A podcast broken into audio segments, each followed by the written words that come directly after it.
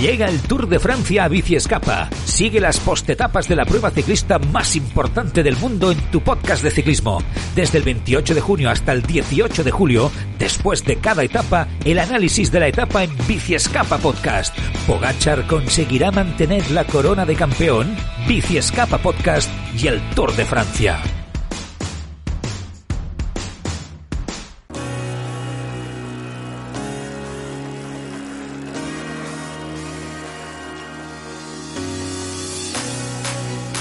biciescapa.com, la tienda líder de ciclismo en España.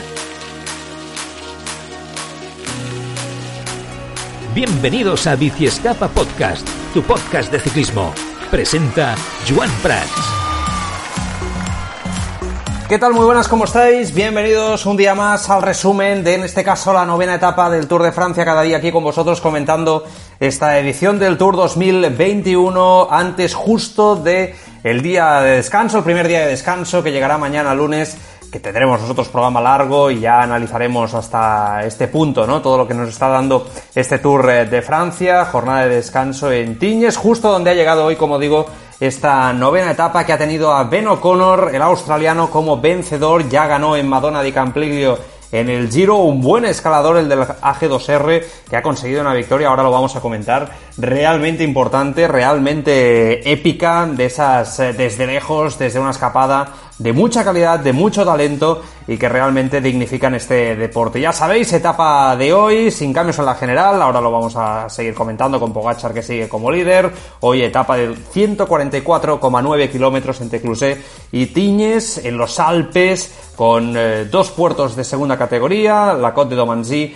y el Cormet de Rosellen, dos puertos de, de primera, el Col de Sassier y el Monte de Tiñes, este último puerto larguísimo, ¿eh? de 21 kilómetros al 5,6%, bastante tendido, con algún descansillo a la mitad del puerto, pero que realmente al final con un día de perros meteorológicamente se ha hecho duro y un categoría especial, 12,6 kilómetros al 7,7% han superado el Col Dupré. Em, Realmente ha sido una jornada que no ha sido tan dura como la del viernes o la del sábado, pero sí que ha sido una, una continuación de la dureza de los otros dos días, sobre todo a nivel meteorológico. Los eh, ciclistas están pasando o han pasado mucho frío en los Alpes. Han tenido muy mala suerte con el tiempo porque realmente se han visto auténticas sensaciones de desfallecimiento por culpa de la del frío, ¿no? Valverde hoy no, pero sí que, por ejemplo, ayer lo sufrió y hoy hemos visto incluso a la Philip, ¿no? Que se ha metido en la fuga, pues eh, el hombre eh, parar, ¿eh? cuando ha visto que ya no tenía opciones a nivel de la victoria de etapa porque se habían ido ya Higuita, Nairo,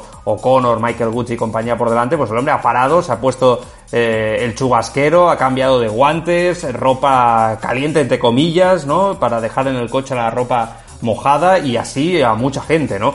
La jornada ha tenido de todo destacar que lo principal para aquí, para nuestras tierras, ha sido que Enric Mas ha tenido una caída. Es verdad que viendo después cómo ha atacado en la parte final, ahora lo vamos a comentar, parece que no le ha afectado en las fuerzas y que iba con el grupo. Eso sí, insisto, al final este tipo de caídas que te afecta a la costilla en un costado, ah, son desagradables. Realmente son desagradables, son incómodas y nunca, nunca pasan bien. ¿eh? Vamos a ver si no afecta a Enric más a la, a la larga eh, y Valverde incluso ha parado para, para ayudarle. Movistar ha reaccionado bastante bien, ¿eh? sin duda, y más ha ido aguantando toda, toda esta etapa. Pero ahora vamos a comentar la general. Pero antes que nada, lo que ha pasado por delante, porque llevábamos muchos días con esa sensación, ¿no? De que, ostras, ¿va, a haber algún día eh, una fuga-fuga en la alta montaña que, que, sí que va a llegar sin, siendo fuga-fuga, ¿eh?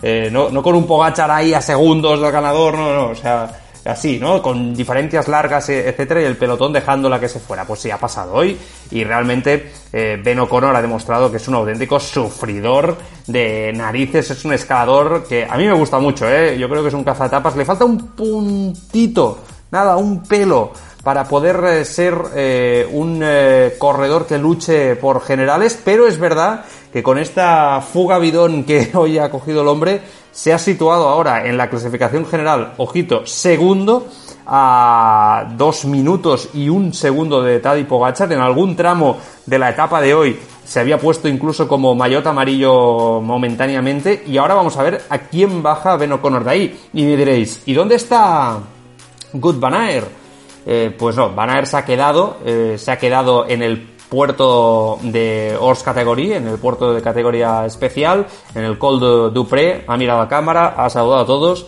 y ha dicho, lo siento, yo lo dejo. Antes, en la línea de meta, lo había dejado Van Der Poel. Ya podíamos imaginar que si no aguantaba el amarillo ayer, que era muy difícil, yo creo que él mismo lo sabía, hoy ya lo iba a dejar como estaba en sus planes, ¿no? Una semana y a preparar los Juegos Olímpicos, pero es que además también lo ha dejado Merlier, el otro sprinter del Alpecin. Vamos a ver el Alpecin, a ver cuántos llegan a meta, porque tiene un equipo pensado para sprints eh, y realmente, vamos a ver, Philipsen ha pasado el día, pero pero insisto, eh, no va a ser fácil, ¿eh? que lleguen todos con la montaña que queda y un equipo tampoco preparado para la alta, para la alta montaña. Eh, en todo caso, vamos a ver la semana que viene qué tal pasa Cavendish, ¿no?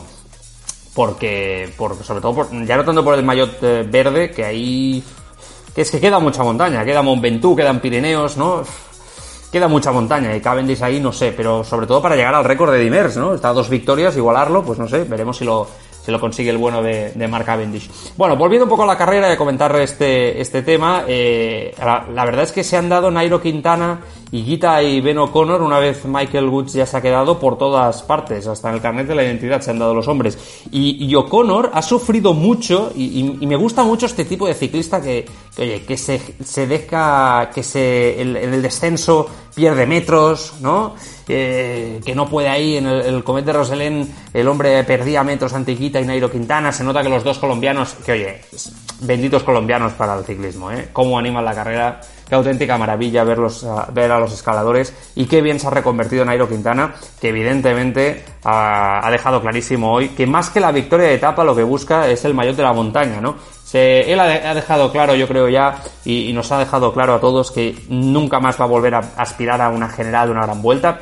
Eh, bueno, sus mejores días en ese aspecto pasaron y él ahora entiende que puede ser un magnífico cazador de etapas y un especialista en mayots de la montaña. Pues oye, bienvenido sea, ¿no? En ese aspecto con el Arkea.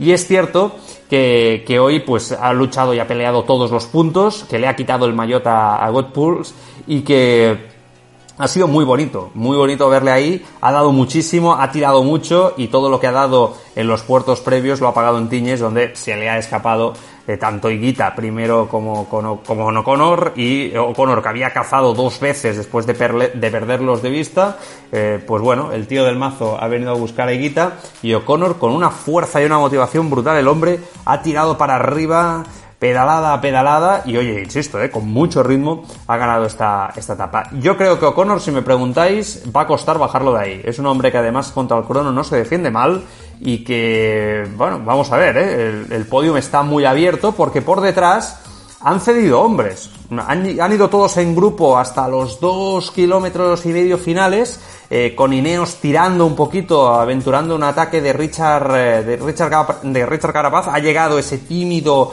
ataque en los túneles de Tiñes, eh, ya se ha visto que Pogachar no sufría, vamos, ni, ni un metro. Eh, Pogachar ha dicho, yo aquí os dejo, me voy a mi, a mi fiesta y voy a ver si puedo ampliar un poquito más la ventaja respecto a todos vosotros. Se ha ido Pogachar por delante solo a un ritmo de nuevo espectacular. Es que si podéis ver el ataque que hace Pogachar hoy, no tan espectacular como el de ayer, pero eh, como muestra de fuerza, ¿eh?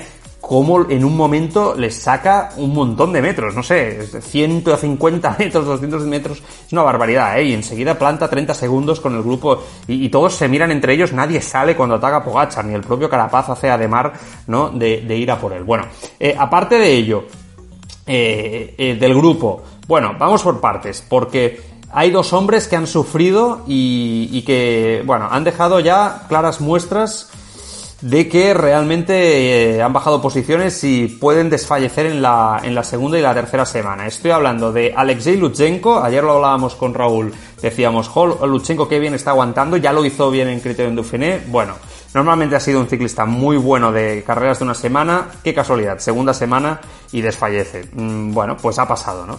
Es verdad que con estos ciclistas rápidos de media montaña, montaña así, ¿no? Nunca sabes qué te pueden dar, eh, pero realmente, pues eh, se, ha dejado, se ha dejado tiempo. déjame que lo diga exactamente, porque han entrado juntos detrás de Pogachar, Carapaz, Vingegaard, Enric Mas, Ricoberto Urán, que también ha mostrado y ha intentado un ataque, Enric Mas, que ha mostrado también ganas y ha intentado otro, otro ataque, y han entrado ellos juntos, Nairo Quintana ha entrado justo por eh, detrás, Rubén Guerreiro eh, iba eh, justo detrás que venía de la fuga. Wilco Kelderman es otro de los que ha perdido tiempo, muy poquito, ¿eh? 13 segundos respecto al grupo de más de Urán y, compañía. Y el otro que ha perdido también bastante es David Godú, que ha llegado 4 segundos por delante de Luchenko.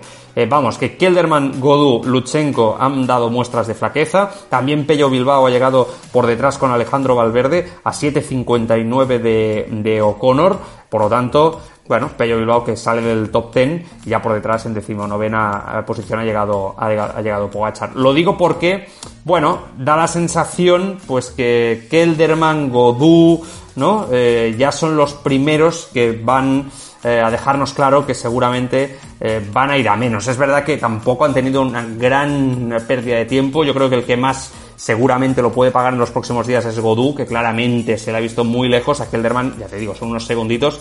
En el caso de Luchenko también creo que va a ir a, menos. Guillem Martín está noveno. El tío se va colando por ahí en fugas y va pillando tiempo y en la clasificación general está, está noveno. Eh, ahora mismo la general, para que os situéis, con Pogachar como líder destacadísimo, a dos eh, minutos y un segundo está Ben O'Connor, que yo creo que va a defender a muerte eh, esta segunda plaza el hombre después de meterse en la, en la fuga. Eso sí, la lógica nos dice que, va a sufrir en la alta montaña ante los Rigoberto Urán, ante Vingegaard del Jumbo, que ya con un Van eliminado también va a ser la única opción y la única baza para la que va a trabajar el equipo, con Richard Carapaz, que a priori es el que tiene más piernas después de Pogachar, con Enric Mas, que está sexto ya, ojo más, porque es verdad que uno puede decir, oye, eh, a rueda, no se mueven, etcétera. Hoy se ha movido y ha hecho un tímido ataque que no ha estado mal, ¿eh? ha aguantado bastante de pie, fuerte en la parte final de Tiñes. Yo creo que va a ir a más. normalmente Enric Mas siempre va, con su nombre, ¿no? Pero siempre va a más eh, en, las, eh, la última semana. Por lo tanto, bueno, se le está poniendo una cara de podium interesante. Sí que es verdad que lo que ya nosotros intuíamos y habíamos comentado, eh, comentado en programas previos al Tour de Francia, después de verlo en el Tour de Suiza, que Rigoberto Urán iba muy fuerte, se está confirmando. Urán está muy fuerte y de momento ya está tercero. Recordemos que de todos estos, contra el crono es el que va mejor. Por lo tanto, bueno, eh, vamos a ver dónde acaba ahora en este Tour de Francia, pero las cosas yo creo que se le están poniendo muy, muy de cara. Y entre todos estos tiene que estar ya el podio, ¿eh? entre O'Connor, Rigoberto Urán, Vingegaard, Richard Carapaz y Enric Mas, y si me apuras ahí con el gancho, Wilco Kelderman, si es que los que vienen por detrás no se cuelan en algún momento en lo que vendría siendo alguna, alguna fuga, ¿no? Eh, y que a partir de ahí, pues sí que ganará, ganarán tiempo. No sé, eh, me refiero, por ejemplo, eh, no sé, eh, por decir algún, algún nombre a lo, a lo loco, que Pello Bilbao se, se filtre por ahí, ¿no? Y, pueda mm, algún día le dejen ir y, gane, gane puestos en la general. Pero por fuerzas, estos son los que se tienen que jugar el, podium porque, insistimos, la general está, si no pasa nada, y esperemos que no pase, ninguna lesión, caída, etcétera, Pogachar es muy superior y este, este tour, eh, vamos, tiene patrón, pero es imposible dudarlo, viendo cómo, cómo va. Pero bueno, va a estar bonita ¿eh? la lucha por la segunda y la tercera posición entre todos estos ciclistas, porque además eh, yo creo que están muy parejos entre ellos, ¿no? Y los pequeños detalles van a marcar la diferencia. En el caso de Movistar y Enric Mas, va a ser muy importante que Movistar recupere a Superman López. Hoy se ha vuelto a quedar muy pronto antes de llegar a Teams. Eh, realmente, bueno, yo no acabo de entender qué está pasando con Superman López, no sé si es un tema motivacional, no me parece que la caída que sufrió en la montonera del primer, eh, de los primeros días fuera tan grave para que Superman López esté tan mal físicamente. Eh, yo entiendo que es una cuestión motivacional, no quiero pensar en falta de compañerismo en un momento dado porque sabemos que esto, pues bueno, eh, con Superman López es posible porque tiene un carácter muy especial y es un tío que es un líder nato. Eh, quiero pensar que no es una cuestión, ¿no? De, que él, pues, es lo que es y es a partir de ahí, pues le cuesta, ¿no? Eh, trabajar para, para su compañero Enric Mas. No quiero pensar eso. Es verdad que no sería la primera vez que pasa en Movistar, todos lo sabemos.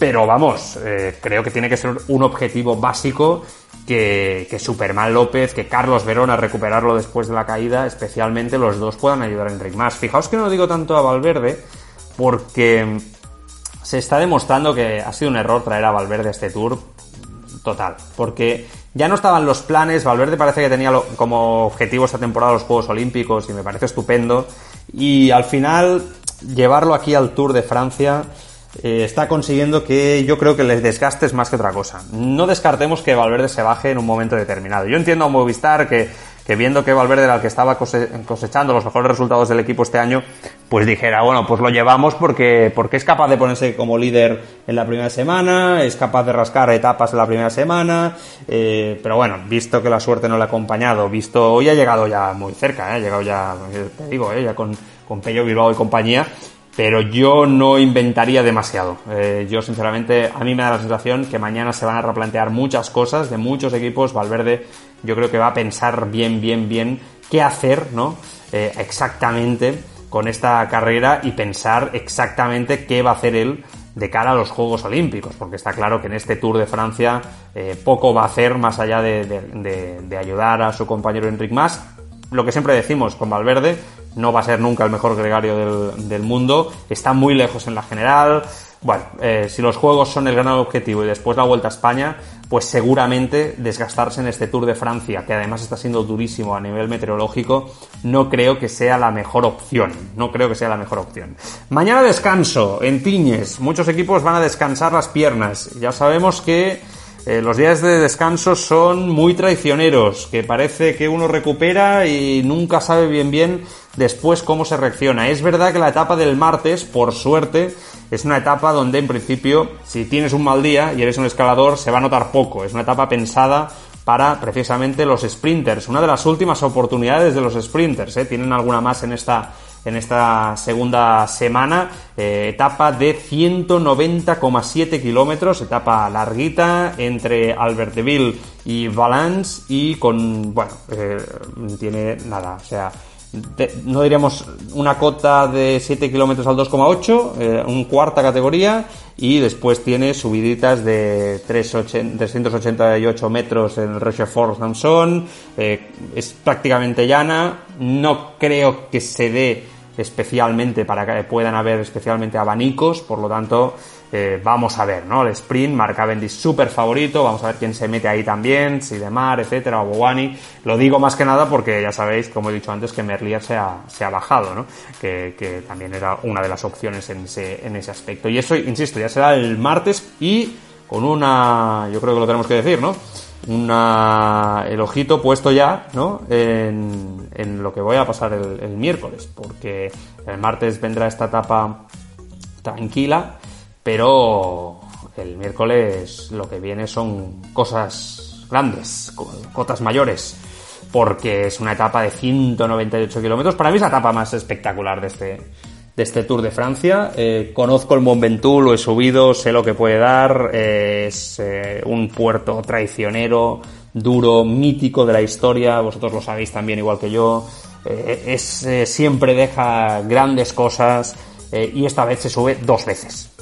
Estamos hablando de que es muy difícil que no haya emociones fuertes este año en la etapa del miércoles del Mont Ventoux, doble subida al Mont Ventoux. Estamos hablando que son cosas muy serias.